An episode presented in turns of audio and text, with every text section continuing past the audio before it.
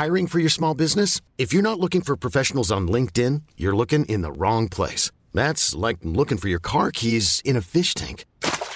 LinkedIn helps you hire professionals you can't find anywhere else, even those who aren't actively searching for a new job but might be open to the perfect role. In a given month, over 70% of LinkedIn users don't even visit other leading job sites. So start looking in the right place. With LinkedIn, you can hire professionals like a professional. Post your free job on linkedin.com slash achieve today.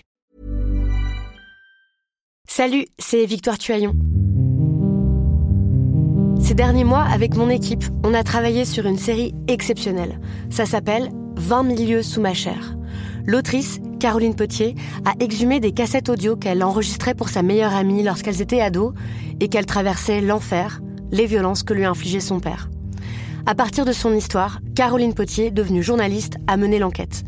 Comment on pourrait éradiquer l'inceste? C'est beau, c'est intelligent, c'est bouleversant, et je pèse mes mots, c'est d'utilité publique. Pour continuer à sortir de l'océan du déni, écoutez 20 milieux sous ma chair, dans le cœur sur la table.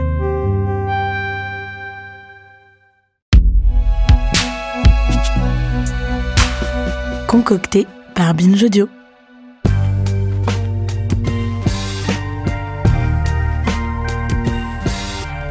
Salut, c'est Thomas Rozek. C'était il y a un peu plus d'un an. L'équipe alors aux commandes du gouvernement semblait prendre au sérieux enfin la question des violences sexistes et sexuelles. On consultait à tour de bras, on organisait des tables rondes, des discussions, un Grenelle, cette spécificité française qui entérine notre passion pour la concertation. La France entière semblait se convertir enfin à l'idée qu'il y avait un problème, que l'on pouvait et devait utiliser le terme de féminicide pour en souligner l'ampleur, et que l'on n'allait pas rester les bras croisés. On nous avait même dit que l'égalité entre les femmes et les hommes, celle qui sous-tend toutes les luttes féministes, était la grande cause du quinquennat. C'est long un an, il s'en passe des choses. Et de fait, 12 mois après ces effets d'annonce, la situation a bien changé, à tel point qu'au ministère de l'Intérieur, l'un des postes clés de tout gouvernement qui se respecte, on a nommé un homme accusé de viol. Ça signifie quoi pour celles et ceux qui luttent? Ça donne quoi comme signal vis-à-vis des ambitions affichées pour l'égalité? On a eu envie de creuser un peu toutes ces questions. C'est Marion Lefebvre qui s'en est chargée. Elle en a ramené une enquête en deux parties réalisée par Mathieu Thévenot qu'on a baptisé La grande cause du quinquennat et dont voici le premier épisode. Bienvenue dans Programme B.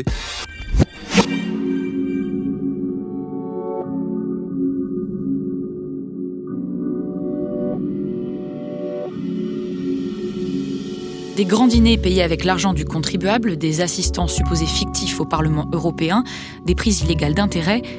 Quand on est membre du gouvernement d'Emmanuel Macron et soupçonné ou mis en cause dans de telles affaires, comme François de Rugy, Sylvie Goulard ou Richard Ferrand et d'autres, parfois même sans poursuite judiciaire, on démissionne. Pour une accusation de viol, les choses ne sont pas aussi simples. Sur proposition du Premier ministre, le président de la République a nommé Monsieur Gérald Darmanin, ministre de l'Intérieur.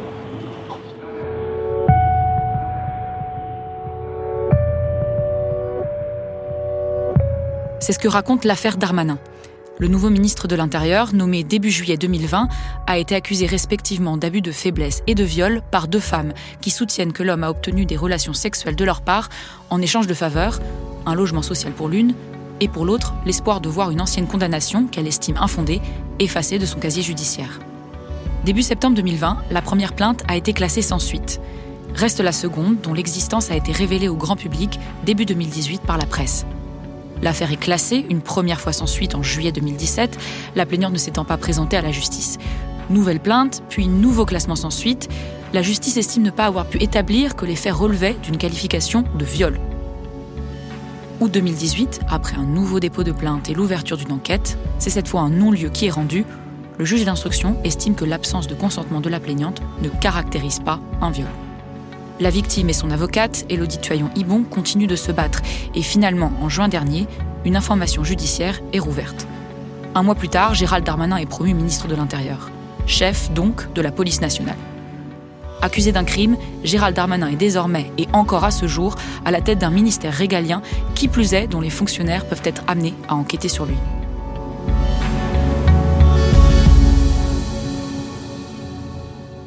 C'est du jamais vu pour la Ve République qu'un ministre en fonction, accusé de viol, non seulement ne démissionne pas, mais reçoive même une promotion. de l'Action et des Comptes Publics, Gérald Darmanin devient ministre de l'Intérieur. Logiquement, c'est donc l'une des premières questions que j'ai posées aux femmes que j'ai interviewées pour cet épisode. Quelle avait été leur réaction quand la nouvelle composition du gouvernement avait été révélée? Et systématiquement Ma première réaction, je suis restée euh, complètement estomaquée de tant de culot en fait. Élodie Tuyon-Ibon, l'avocate de Sophie Patterson-Spatz, qui a porté plainte pour viol contre Gérald Darmanin. Et oui, si vous vous le demandiez, elle est aussi la sœur de Victoire Toyon, l'autrice du podcast Les couilles sur la table que nous produisons. Vraiment, enfin, je me suis dit, euh, c'est incroyable ce qui se passe, ce qui est en train de se passer dans notre pays. En fait, c'est incroyable. Pour moi, c'est aussi dingue que, euh, je ne sais pas, si on avait réélu un président qui était poursuivi pénalement pour des affaires de détournement de fonds, d'abus de biens sociaux ou de rétrocommission illégale ou ce genre de choses, quoi. C'est complètement oui, j'ai pas, j'avais pas d'autres mots. J'étais, j'étais, je regardais le fil des news sur mon ordinateur et je me disais, mais c'est pas possible, c'est pas possible, c'est pas possible. C'était complètement presque désespérant. C'est assez douloureux en fait. Caroline de Haas, militante féministe et fondatrice du collectif Nous Toutes. Parce que vous avez l'impression que moi, avec cette nomination, je me rappelle très bien, j'étais là devant la télé. J'étais, j'ai eu genre le souffle coupé. J'étais là, genre, et j'ai dit non mais non mais c'est pas vrai, non mais c'est pas vrai, non mais c'est pas vrai, non mais ils ont pas fait ça, non mais ils ont pas fait ça. Et vraiment un truc de de voir les portes se fermer. J'ai vraiment eu l'impression de tac, tac, tac, tac, tac, tac, tac, comme si j'étais dans une immense salle avec plein de portes ouvertes pour faire changer la société. Et là, de voir toutes les portes se fermer d'un coup. Me claquer à la porte, me claquer au nez, quoi. En mode, ok, donc en fait, c'est mort, quoi. Ils vont rien faire. Bah, j'ai été surprise et sur le coup, je, je me suis dit que j'avais peut-être mal compris. Anne-Cécile Melfer, fondatrice et présidente de la Fondation des femmes. Parce que hum, c'est vrai qu'on est sur un, poste qui est extrêmement important euh, sur le sujet des violences faites aux femmes. Euh, la police, c'est eux qui sont censés recueillir en premier la parole des victimes qui justement portent plainte pour viol. Donc c'est vrai que c'était assez, euh, assez incompréhensible en fait. C'était l'idée de se dire mais c'est pas possible en fait. Loin de provoquer une levée de bouclier, très vite, la nomination d'un homme potentiellement coupable d'avoir violé une femme en abusant de sa position de pouvoir a été défendue par l'exécutif et au-delà par une bonne partie de la classe politique. Je suis aussi de là où je me place le garant de cette présomption d'innocence. Gérald Darmanin doit bénéficier de la présomption d'innocence. Aujourd'hui, il y a euh, la présomption d'innocence qui euh, s'applique à lui comme à tout, euh, tout citoyen. On respecte et surtout on sacralise la présomption d'innocence dans notre pays. Gérald Darmanin, aujourd'hui, il bénéficie de la présomption d'innocence comme tous les Français. La présomption d'innocence pour tout le monde, c'est-à-dire que Gérald Darmanin est présumé innocent euh, euh, à ce stade, mais euh, la femme qui est accusée de dénonciation calomnieuse est présumée innocente aussi. Moi j'appelle vraiment à la sérénité et à laisser la justice travailler la justice, je l'ai toujours dit, pour tout le monde, qu'on soit anonyme, ministre, mmh. chanteur, député, elle se rend devant les tribunaux. N'ont rien d'autre à dire Élodie Tuyon-Ibon. C'est absolument évident. Euh, je n'ai jamais euh, constaté. Enfin, la présomption d'innocence est un principe euh, probatoire et qui est extrêmement malmené en, dans notre pays, à la fois parce qu'il est souvent ignoré pour le kidam devant les juridictions, également parce que il est toujours employé de manière inappropriée ou pas à propos ou déformée très souvent dans les médias qui pourtant sont concernés au premier chef par ce principe et qui devraient euh, quand même savoir un petit peu plus strictement ce que ça signifie. Et c'est d'autant plus euh, parce qu'ils n'ont rien à dire que effectivement, quand vous creusez, ils n'ont rien à dire.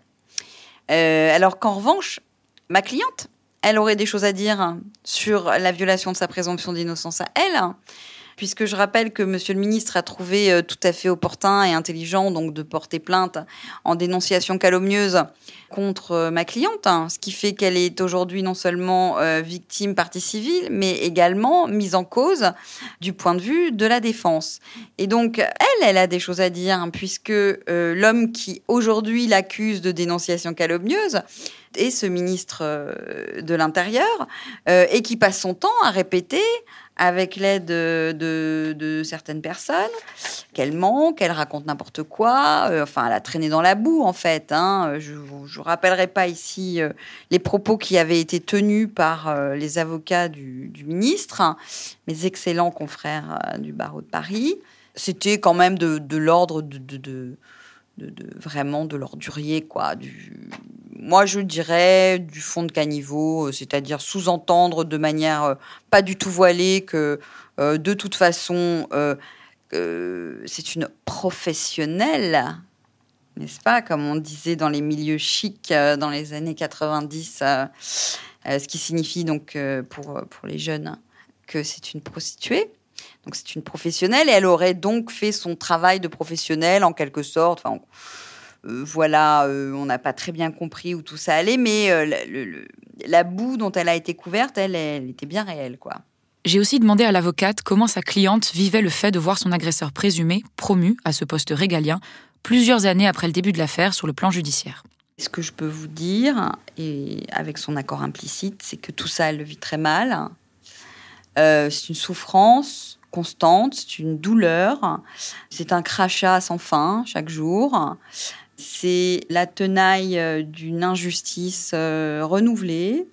C'est une impression de grande solitude face à un mur de pouvoir, un mur de pouvoir masculin, d'hommes qui se sont ligués véritablement euh, les uns avec les autres contre elle pour la faire taire.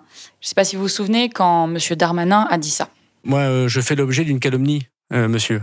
Je ne, souhaite à personne d'être accusé à tort. Et je ne souhaite même pas à mon pire ennemi d'être victime de la chasse à l'homme euh, à laquelle je suis aujourd'hui. Chasse à l'homme. oui, je suis l'objet. Vous savez, ça fait depuis trois ans qu'il y a eu trois décisions de justice dans la même décision qui ont conclu à une absence totale d'infraction. Trois décisions de justice.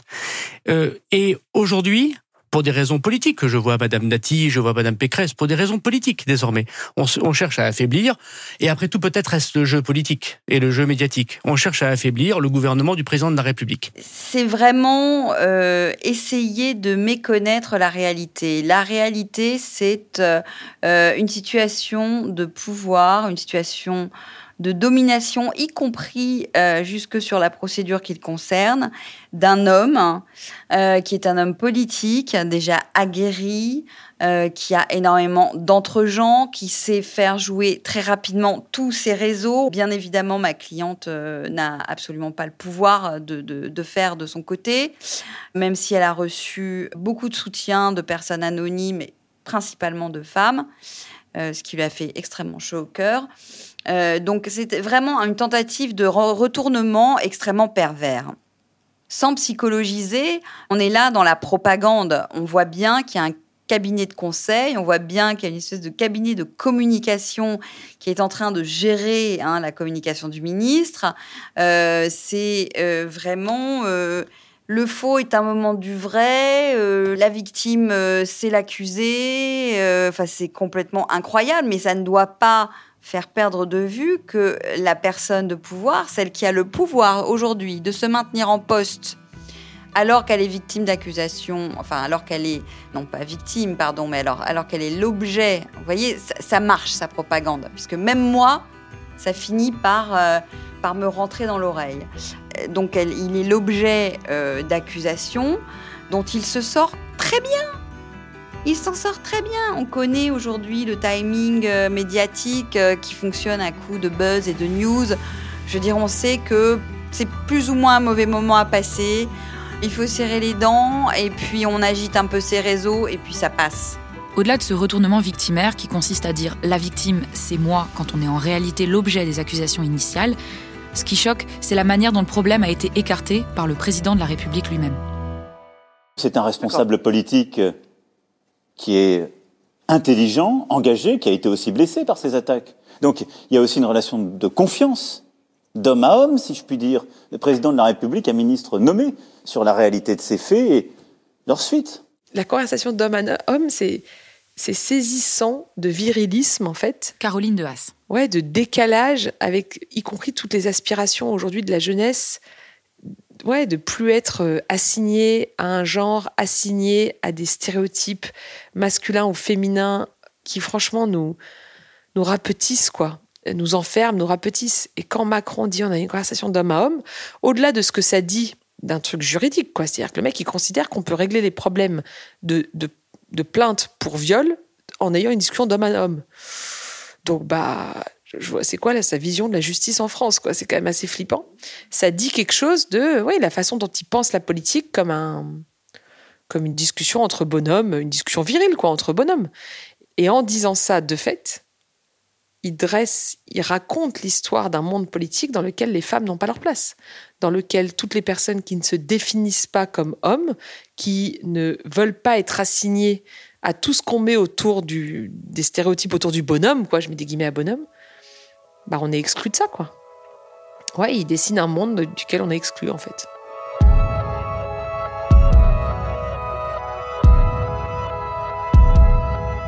Lutter contre cette exclusion, c'est aussi prendre de la place. Dans les médias, comme les femmes auxquelles j'ai parlé le font ici, et puis dans la rue, sur les murs de dizaines de villes françaises, comme le font les colleuses et les colleurs contre les féminicides depuis plus d'un an maintenant. À grand renfort de colle et de peinture noire, elle et il ont placardé partout des slogans et des témoignages des personnes victimes de violences sexuelles et de genre pour que tous les passants et passantes n'aient d'autre choix que de les lire. Après un premier reportage au tout début de ces mobilisations, j'ai repris mon micro un soir pour suivre un groupe de colleuses et comprendre l'effet qu'avait la nomination d'un homme accusé de viol à la tête du ministère de l'Intérieur sur leur engagement. Axel, c'est un nom d'emprunt, collait ce soir-là pour la première fois. Déjà que pour pouvoir porter plainte, pour pouvoir entamer les démarches pour s'en sortir, c'est extrêmement difficile parce que c'est un travail personnel à faire, c'est une démarche personnelle et déjà ça c'est difficile. Alors quand on se retrouve avec des gens qui nous représentent et ces personnes-là représentent en fait quelque part tout ce que ces femmes-là ont vécu comme traumatisme et qu'elles retrouvent ces personnes-là dans les ministères, qu'elles trouvent ces personnes-là qui font les lois, qui font appliquer les lois, non, elles n'ont pas envie de porter plainte et non, elles ont, pas, elles ont peur. Elles ont peur et elles se disent que jamais on va les écouter. Et je pense qu'elles ont raison. Que malheureusement, dans un, un gouvernement tel qu'on l'a là, dans la situation actuelle, je pense que malheureusement, et c'est triste à dire, elles ont raison ouais, les choses sont pas ce qu'elles devraient être, les plaintes sont pas prises en compte comme elles devraient, il n'y a pas assez de mesures qui sont faites. Et ça passe pas que par là, ça passe aussi par l'éducation. Pour tout le monde, l'éducation de la société, les gens, l'état d'esprit. Et quand on, on voit qu'une personne comme Darmanin est accusée d'avoir commis des agressions, des viols, d'avoir commis ça, Qu'est-ce que pensent même les personnes qui n'ont pas vécu ça? Les personnes qui n'ont pas vécu de violence sexuelle, qui n'ont pas vécu d'agression sexuelle, elles se disent bah ça va, c'est pas si grave. Si même lui il est accusé de ça, alors ça va. Alors ça va si je mets une main aux fesses, ça va si je mets une main au sein. C'est pas si dramatique, il l'a fait et et aujourd'hui voilà le poste qu'il a. Ouais, c'est du foutage de gueule clairement. Et ça veut dire aux victimes, eh ben, vous savez quoi? C'est pas grave ce que vous avez vécu. Ce que vous avez vécu, c'est pas important, puisque regardez, voilà le poste que j'ai moi, alors que j'ai fait pareil à des femmes. Et là, ça, il peut y avoir euh, un, enfermement et un silence de la part de... Et ça, il faut surtout pas.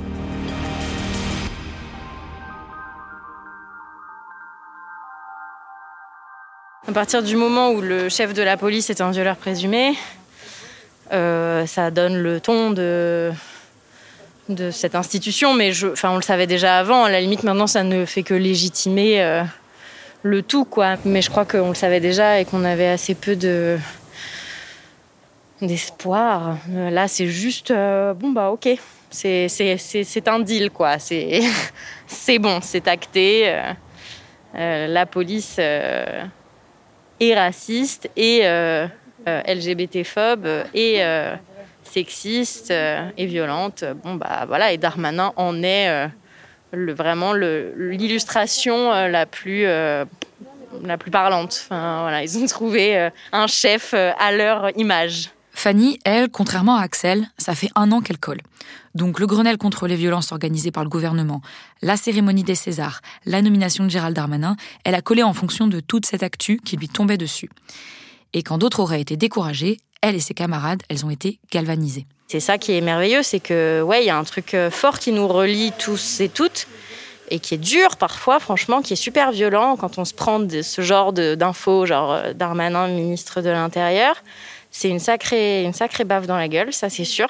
Je pense d'ailleurs qu'on était tout un peu en gueule de bois euh, le lendemain, comme le lendemain des Césars, comme euh, voilà, tous ces petits jalons de violence qui ont, qui ont jalonné l'année justement. Mais, euh, mais en même temps, par ailleurs, on trouve, je pense, dans ce mouvement une puissance folle. Oui, évidemment, le but à long terme, c'est que les choses changent, mais on se rend bien compte que les choses ne changent pas grâce à eux. Donc on s'auto-organise, parce que sinon on meurt. Donc Donc on n'a pas le choix.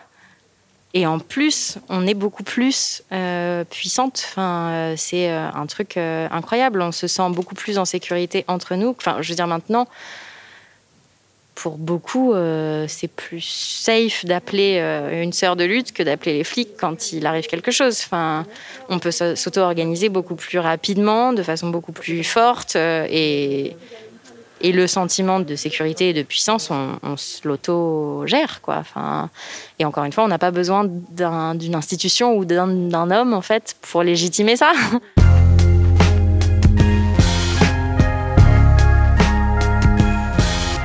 S'auto-organiser, se passer du gouvernement, choisir l'horizontalité et l'action directe plutôt que de s'adresser à des institutions qui, au mieux, font la sourde oreille et au pire, qui démontrent activement que les violences sexuelles ne sont pas une priorité. C'est pour les militants et les militantes une des manières de se mobiliser. Il en existe d'autres et c'est ce qu'on va voir demain dans notre prochain épisode.